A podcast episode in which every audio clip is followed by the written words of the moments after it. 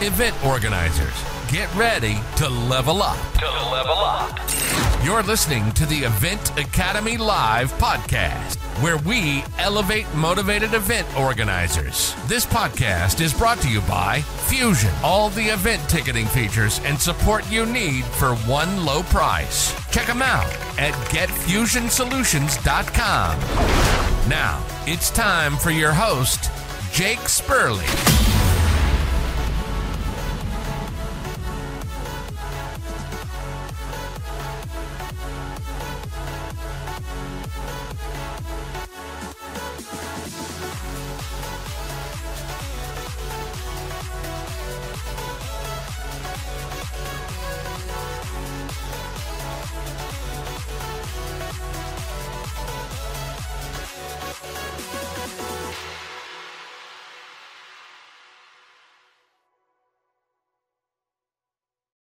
Welcome back to this week's episode of Event Academy Live. I've got somebody who is relatively close, just a state away, up in Washington, Moses Lake at the Grant County Fair. Now, if you're from the Pacific Northwest, you might get it mixed up because there's a Grant County in Washington and there's a Grant County in Oregon. Don't be fooled. This is the guy from Moses Lake, Washington. His name's James. I'm really excited to talk to him about not only his fair, but what he's learned about running fairs and maybe you know a, a tip or two you know of things that he's learned about running a fair in i'm going to say a more remote location a location that isn't dense like the downtown seattle or the middle of portland right? So without further ado james thanks for joining me today. Thanks, and call me Jim too, because uh, only if I'm in trouble am I called James, and that's usually by my wife. well i don't want to be confused with your wife. That could get awkward real quick we'll keep it to jim then Okay. Jim, for folks that don't know grant county washington catch them up to speed Well, uh, let's see. Grant County, uh, Moses Lake specifically in Grant County is about dead center in the state of Washington. So it's primarily an agricultural area. Um, Grant County is the largest potato producing county in the country.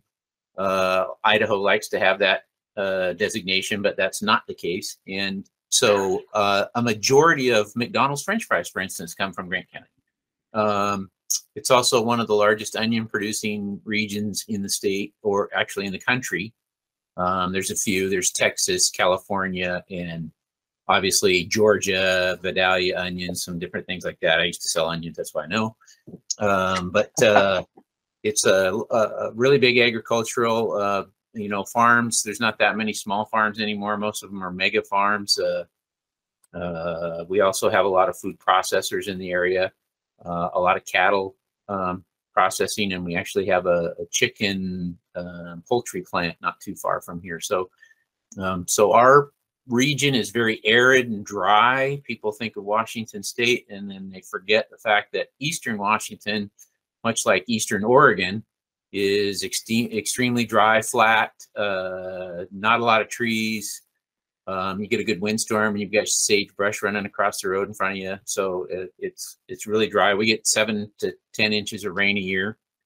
Um, this year during our fair, uh, four of the five days were over 105 degrees. Um, so it was a really hot Oh. fair this year. Well, it was brutal, brutal hot this year. Uh, uh, so our evening crowds were huge, but uh, we, our facility is 187 acres. We're probably the largest equestrian facility in the state of Washington now. We've got two large indoor riding pavilions, a 5,000 seat rodeo, 456 RV sites, 414 horse stalls, and uh, we host approximately 40 to 50 equestrian events a year in addition to other events. Jeez, you guys are busy and well equipped to be busy. Yep, we and our commissioners are, and we're a county facility, so uh, we're financed by the county. Um, our budget is about two million dollars a year, and uh, it it we almost break even. Uh, slightly uh, funded by the county uh, this year. Out of the two million dollars, we're funded by the county at fifty six thousand dollars. So it's just a little bit of a supplement. Um, next year, I think we'll be um, revenue positive. Um, it's slowly been less and less supplement each year um, since 2018, and so our goal is to get to uh, positive money soon, and we should be doing that. We we there's not too many facilities like ours that can host the size of events we can do.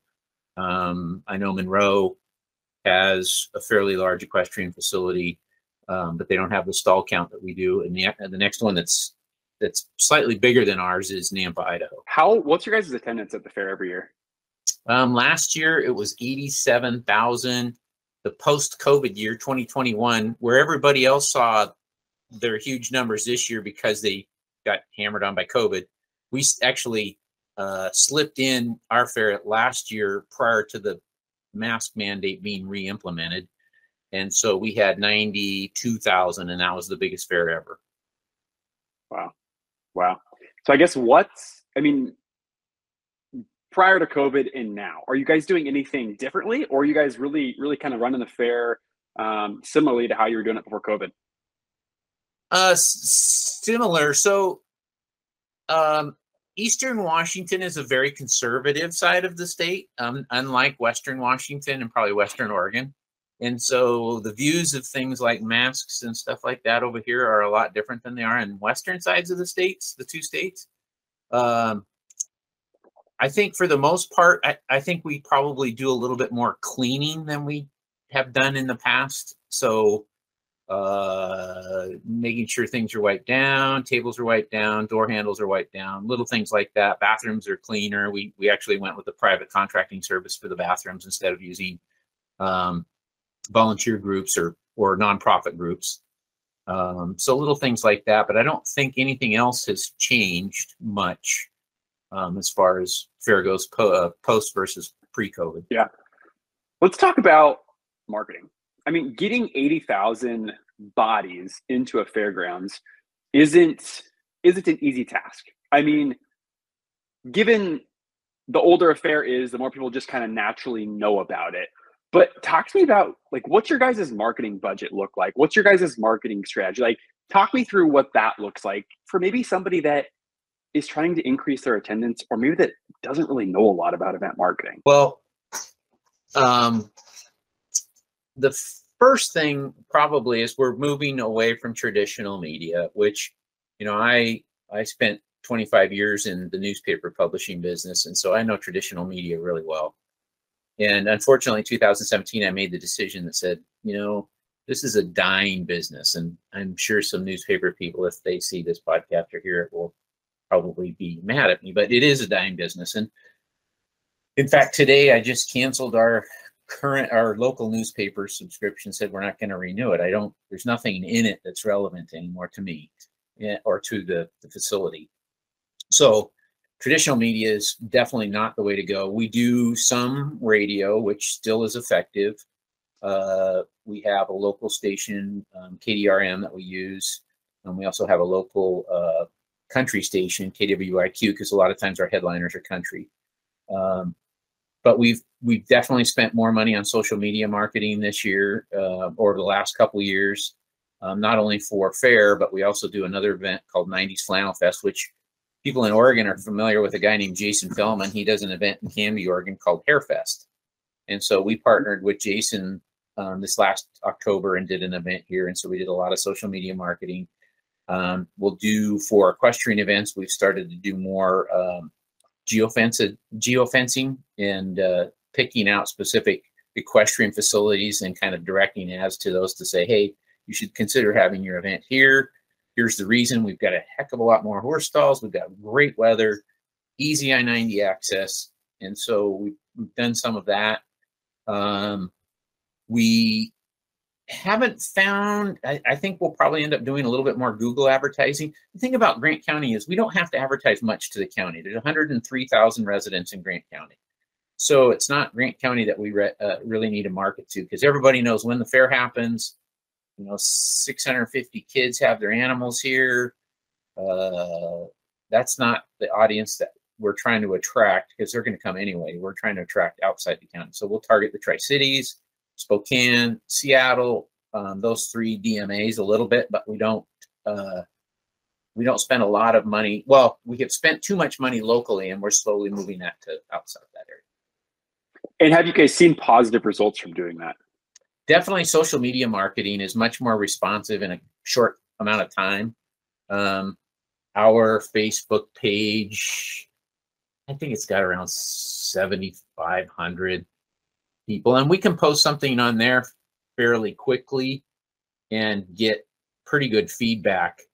Um, I don't exactly see how many people are following. I'm not right in that spot right now, but it definitely helps us. And then we'll do paid Facebook, um, push Facebook ads out if we need to to get something out for our events as well. And yeah. we do that internally. Think, oh, that's great. I, I think there's so many fairs and really events in general that I think get stuck in what has worked. And I, I think like you you said it perfectly. You were in the newspaper industry for what, 25 years. Right. And you yourself made the decision, hey, times are changing. You know, this isn't what we should be doing anymore. Like there is there's better ways to get the word out for the same dollar. Right. right. And I think that's one of the big things that I I see where events could really improve on and really make make their marketing budget a little bit more efficiently, right? Facebook has made it incredibly easy to to post ads and and do social media marketing. Right. Are there things that you could do to make your ads better converting that maybe only an expert would know how to do? Yeah, there are. Yep. But could you probably do 80% of what they know? Yeah, I'm sure you could. YouTube is a great resource, right? So is it is it really worth stressing over, ah, I'm not going to be as good as the expert who's 20% better than me? Who cares? 80% right. is better than zero, right? right? And if it's no cost, if it's just something you can do on the weekend, if you're, you know, you're a volunteer run organization or takes you a couple hours to set up, I mean, why not give it a shot? I think that's the biggest thing. Why not give social media advertising a shot? I mean, you heard it here. You're ditching paper, you're ditching ditching traditional forms. You've seen a positive impact on switching to social media advertising. You've seen a positive impact of advertising outside of your geographical location. Right. I think that's that's one of the big things is we get caught in the we always we always do this, so we're gonna keep doing that because it works and like baseline is good enough, right? I don't want to be good enough. I don't want the people listening to be good enough. I want them to be freaking awesome, you know? Right. Part of our what? problem has been it's it, you know, you get stuck in the traditional media, uh I guess uh the mouse wheel where yeah. the rep calls you up they've already got a spot from the prior year said hey jim you want me to run that spot again? It's so easy to say yes and uh, you know with some modifications or that print ad and make some modifications. It's not that effective but it's very easy to say yes because i don't have to do a whole bunch. Um, the one thing that we found this year with one of our events which was called moravita so it's a celebration of life but it's based on day of the dead on october around the 31st of october this year was on the 29th. We did uh, we did hire a fairly robust um, graphics person, and the ad content that came out for that was what I thought was phenomenal, and the feedback we got was great. Um, you know, 4,000 people showed up to a first year event, uh, which really surprised the heck out of us. And so there are times when I think it's important to use somebody who's really got an eye um, to embellish on your digital marketing to make it look a little bit better rather than i mean i'm as creative as drawing stick figures and and, and that doesn't work. So um, i think it's important to use somebody in, in those times when you're really stressing about oh my gosh is this going to fly? It's worth spending a little bit of extra money to make it fly rather than rely on that 80% so i guess in that one instance we did that went for the hundred percent. Said, uh, what the heck? Let's let's try it. It was expensive, um, but I think we'd do it. We'd probably do it again. For for the listeners that are still hesitant, they don't they don't know where to start. Like, give them maybe some words of advice to either a how to get started, or maybe maybe what you went through going like what did that process look like going from newspaper radio and then switching all the way over to um, different forms of advertising? You know, that's that's probably the million dollar question. First of all, I found that is a um, and and I was in the business for a long time. Um, in fact, you know, our newspaper was one of the first had one of the first websites.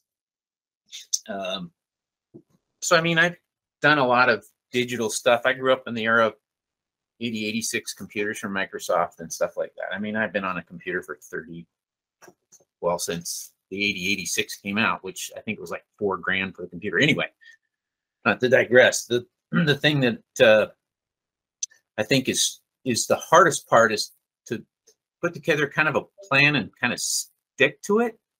But um, I I think the key is there's not very many local experts. That's everybody thinks they're an expert, I mean, your newspaper person is going to tell you they're an expert at digital marketing. Your radio person is going to tell you they're an expert at digital marketing. Oh, we can sell, we can sell digital ads for you. Uh, a lot of them use third-party companies. Um, I can't remember any of them off the top of my head, but uh, they didn't make that big of an impression, I guess. And so um, they're all going to say, and what we found is there's not really anybody locally. Like if I want to jump into doing a whole bunch of Google ads, I'm better off trying to figure it out myself and watching my buys myself, not paying a commission on top of my buys, which they're going to, you know, if you buy a digital ad from a newspaper, let's say, and they said, oh, we're going to put you on Google. Uh, we're going to use Google search engines and we're going to put you on different websites and so on. We're going they don't tell you the service that they're going to use, but um, 100% uh, so let's say it's a hundred dollars. Well, fifty of that dollar, uh, hundred dollars is going to go in their pocket, and the other fifty might go towards the buy. And in a lot of cases, it's even less than that. So when you use a company, sometimes you have to be cautious in that. The first question I always ask was how much of this buy is actually going to the display of my advertising, and then where is it going to go?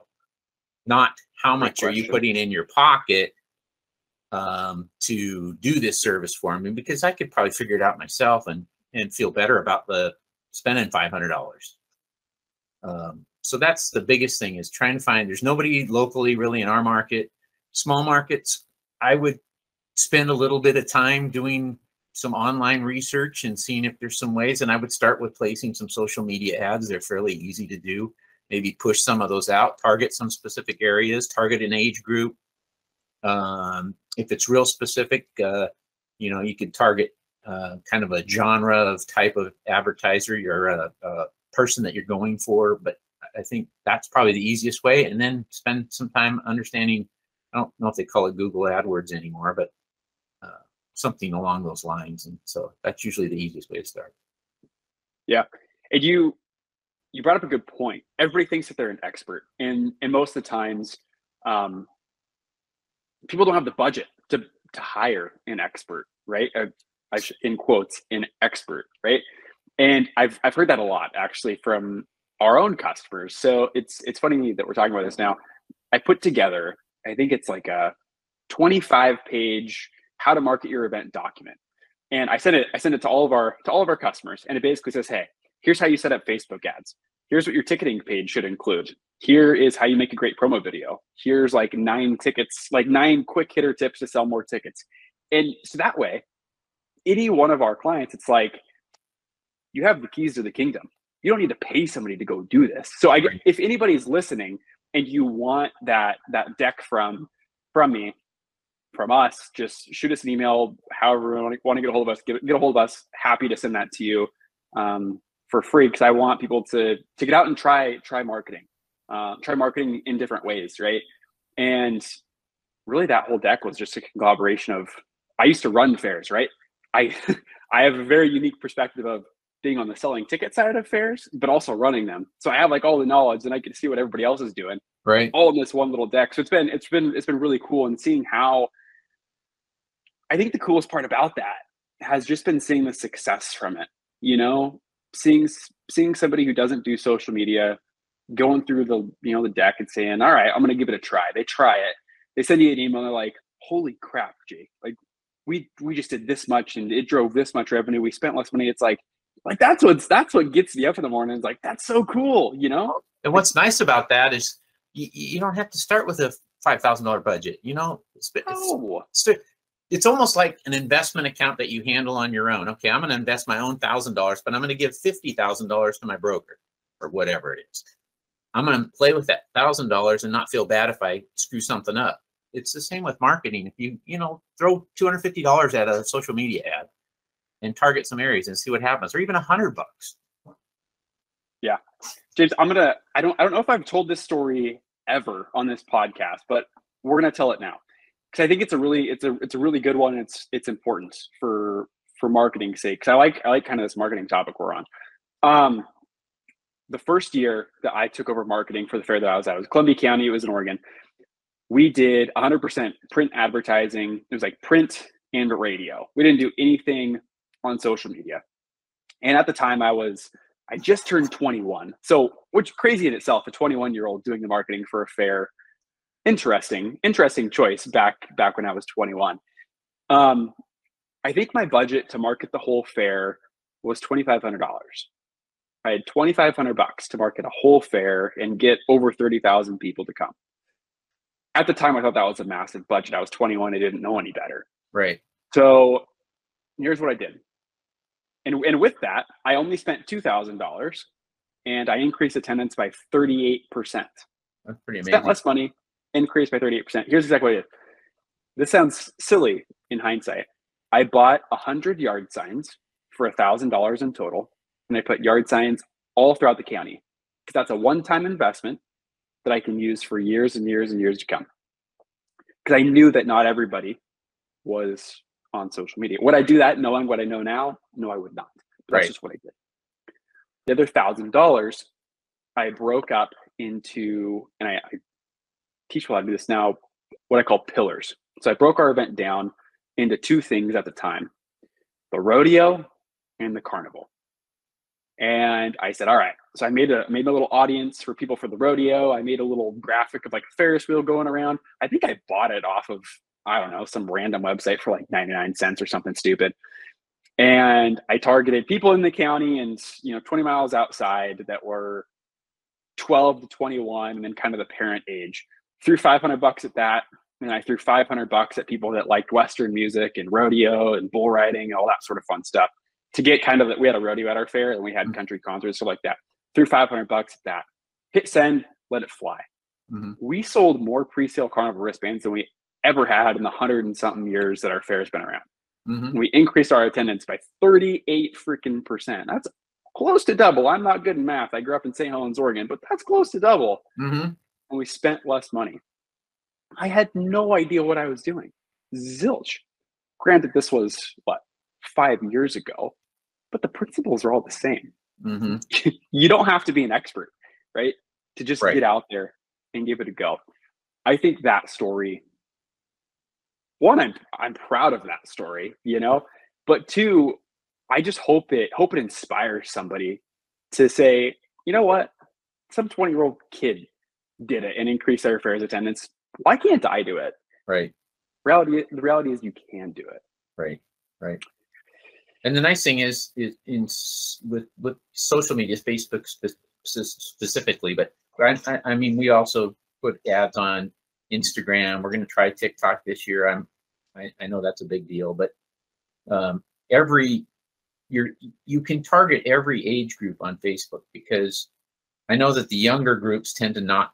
That's not as big a deal for them, but they're still on it. They're still checking it for family. You know, what's the fam doing? They'll check it for family. Grandma and grandpa are checking it to see what the grandkids are doing or their kids. And so every age group can be targeted, where unlike other social medias like TikTok, I think it's a great thing, but I don't know that, well, even YouTube. Um, I don't know that the average person is going to spend, unless they're trying to figure out how to put the element in their oven, uh, how they're going to spend time on YouTube or, uh, you know, not every age group and not every age group is going to use TikTok. So Facebook, as far as social media goes, still hits the broadest audience probably. Although I just watched the movie, The Big Hack or The Great Hack. Have you seen that one yet? I haven't. What's it about? Yeah, well, it's a it's not necessarily politically correct, but it's about the the uh, 2020 election, and there's a company called uh, oh man, what were they called? They were out of Europe, and they were in partnership with Facebook, and they ran the campaign for Trump.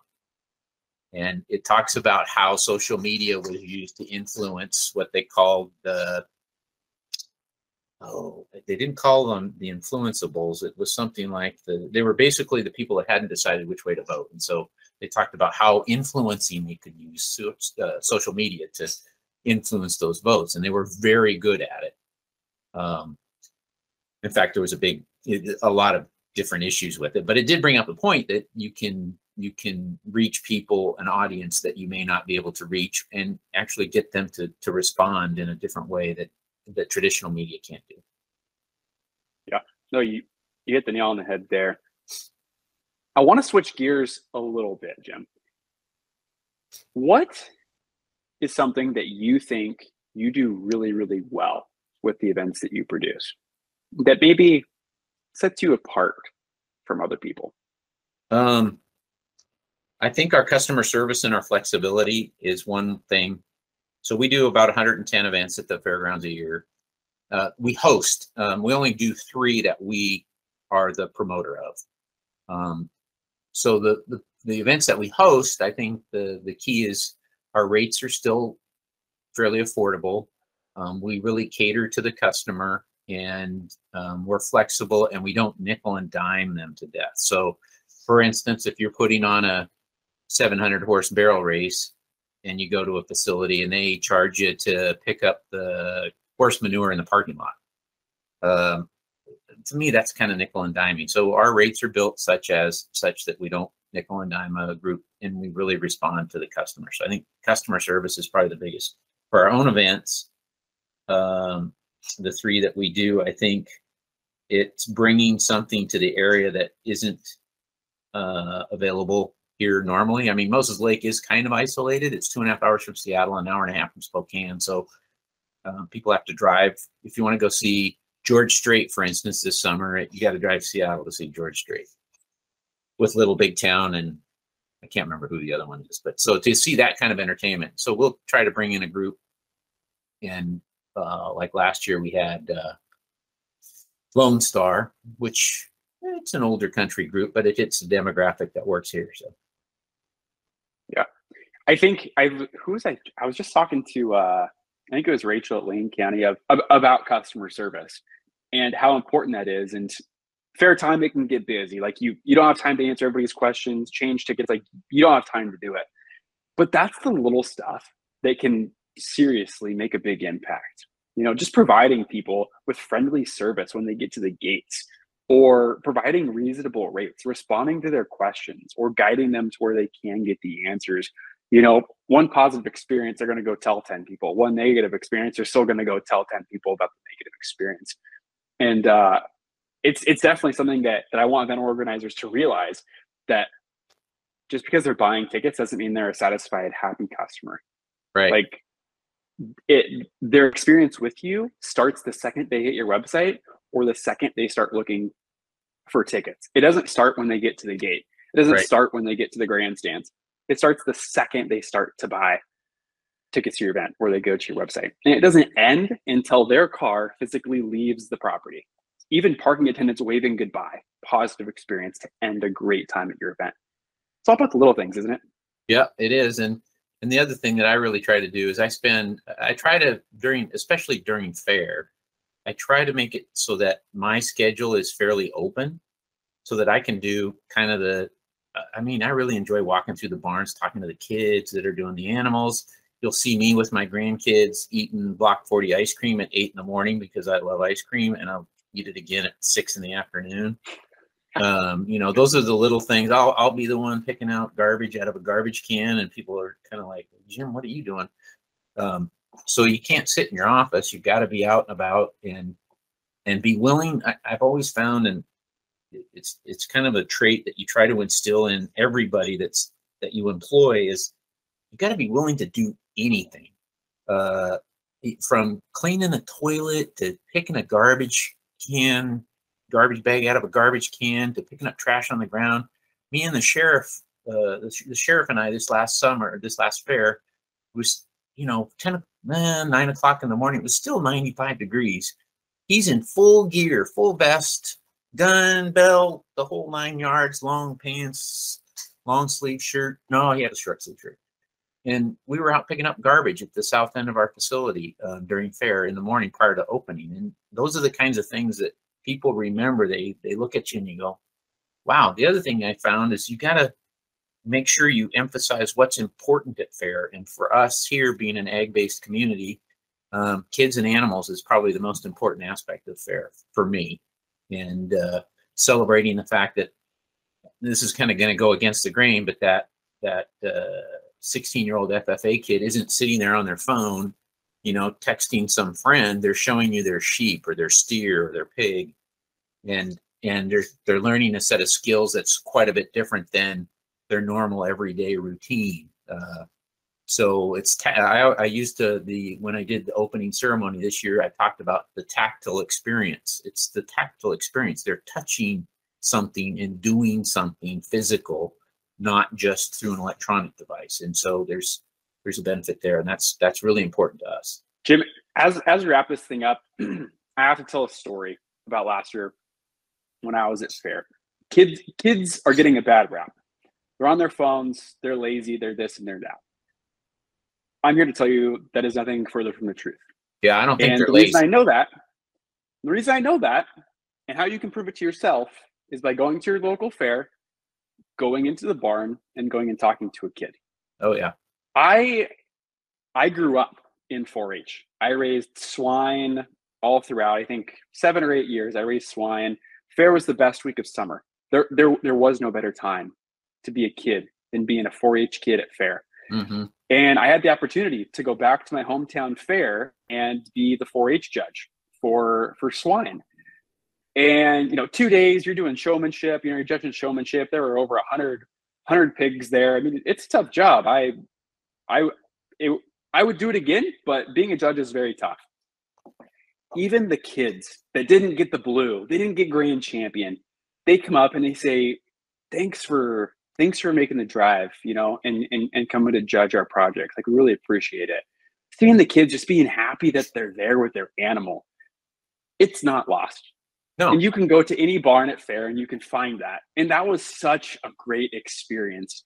Uh, um, God, those kids, it, those kids, they're so well spoken and they're so well read and they're so willing to engage you as an adult in a conversation about that animal, which a lot of a lot of kids don't get that kind of interaction, I guess. And so, I mean, every 4-H FFA and even Grange kids, they're just they're amazing group of kids if you're a parent, you're listening, and you want to uh, get your kids into one of the great, greatest things they'll ever do, 4-H or FFA.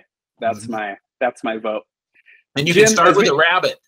You don't have to start you can, with a You can start with a rabbit. Yeah. You don't have to start with a pig. You can do rabbit. You can do quilting. I mean, you can do whatever you want. They've got archery, quilting, baking. I don't care.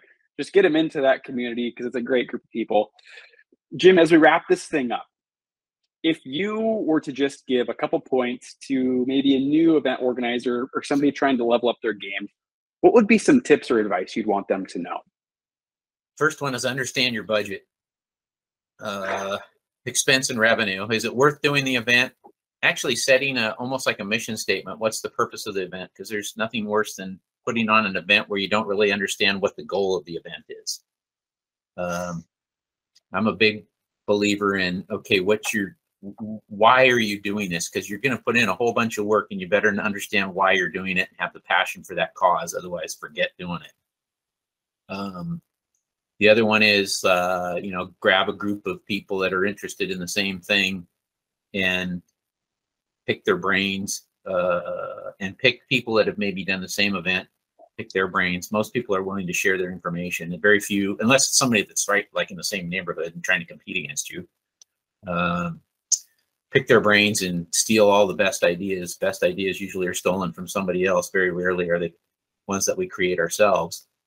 And uh, um, and then if it's not fun, don't do it. That's that's probably the third thing. Yeah, great, great advice. You know, in this episode, we talked about marketing, how you get into social media marketing, how kids are a lot better than than we place them out to be. Um, you know different ways that you can you can jumpstart kind of what you're doing at your fair jim i really appreciate you taking the time the time to chat with us today um, you, you bet i know the listeners here the listeners here are going to find find great value. So thank you. You bet. You bet. Everybody, thanks again for listening to this week's episode of Event Academy Live. We'll see you next time. Thank you for listening to the Event Academy Live Podcast. This show is powered by Fusion. Event solutions for the modern event organizer. Don't forget to like, rate, and review. We hope you enjoyed the show. Until next week, keep leveling up, fellow event organizers.